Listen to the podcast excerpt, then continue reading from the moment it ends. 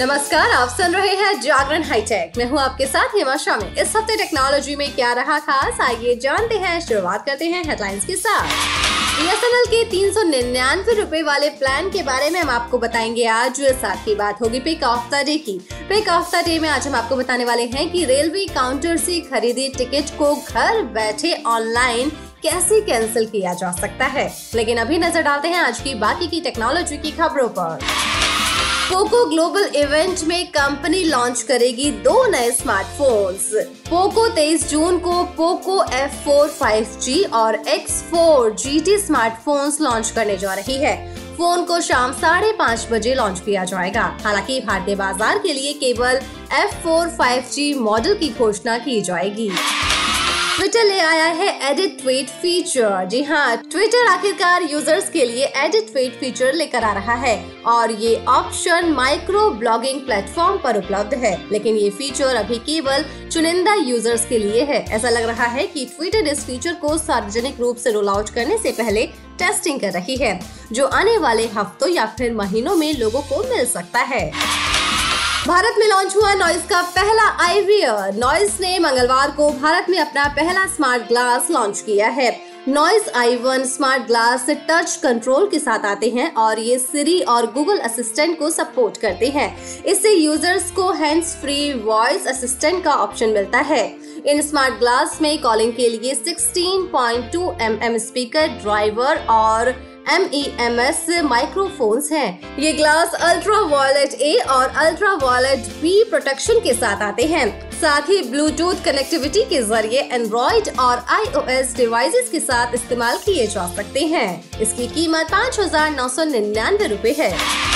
Fire Boltt Ninja Bell smart watch Bharat में हुई launch Fire Boltt ने अपनी नई स्मार्ट वॉच को लॉन्च कर दिया है। कंपनी ने इसका नाम फायर बोल्ट निंजा बेल रखा है। निंजा सीरीज़ में कंपनी का ये लेटेस्ट एडिशन है। इस स्मार्ट वॉच को प्रीमियम मेटल फ्रेम के साथ पेश किया गया है। इसकी कीमत तीन हज़ार चार सौ निन्यानवे रूपए है। इसे आप फ्लिपकार्ट से खरीद सकते हैं। चलिए बात करते हैं BSNL के तीन सौ निन्यानवे रूपए वाले प्लान के बारे में। बीएसएनएल ने कई कम कीमत वाले प्लान पेश किए हैं। ये प्राइवेट टेलीकॉम कंपनीज़ के मुकाबले कम कीमत में ज़्यादा बेनिफिट्स दे रहा है। अगर बात करें तीन सौ निन्यानवे रूपए वाले प्लान के बारे में तो इसमें 80 दिनों की वैलिडिटी मिलती है। ये किसी ऐसे व्यक्ति के लिए बहुत अच्छा ऑप्शन है जो एक किफायती मूल्य के लिए एक मीडियम टर्म प्लान की तलाश में है। इस प्लान के साथ यूज़र्स को रोज़ाना वन जीबी डेटा मिलता है, जिसके बाद स्पीड घटकर 80 के हो जाती है। अनलिमिटेड वॉइस कॉलिंग और सौ एस मिलते हैं, और साथ ही ये एक अच्छा ऑप्शन है आपके लिए।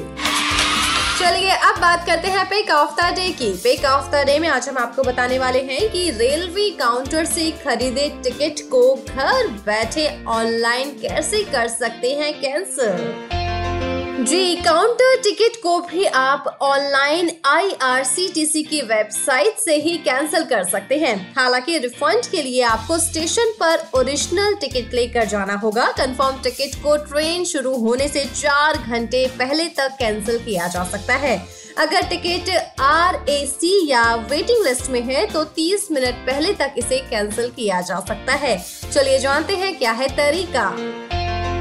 जिन यूज़र्स ने रेलवे टिकट काउंटर से टिकट बुक किया है और किसी वजह से वो अपना टिकट कैंसिल करवाना चाहते हैं तो उन्हें सबसे पहले एक लिंक पर जाना होगा, जो कि है www.operations.irctc.co.in city can slash system T K T can log in dot J S F इस पर क्लिक करना होगा। यहाँ यूज़र्स को अपना P N R number train number captcha डालना होगा। सब कुछ डालने के बाद इसको सबमिट कर दीजिए। आपको बता दें कि सबमिट करने के बाद यूज़र्स के उस फ़ोन नंबर पर ओटीपी आएगा, जिसे काउंटर पर बुकिंग के समय रजिस्टर कराया गया था। इस नंबर पर आए हुए ओटीपी को इंसर्ट करें और सबमिट पर टैप कर दीजिए।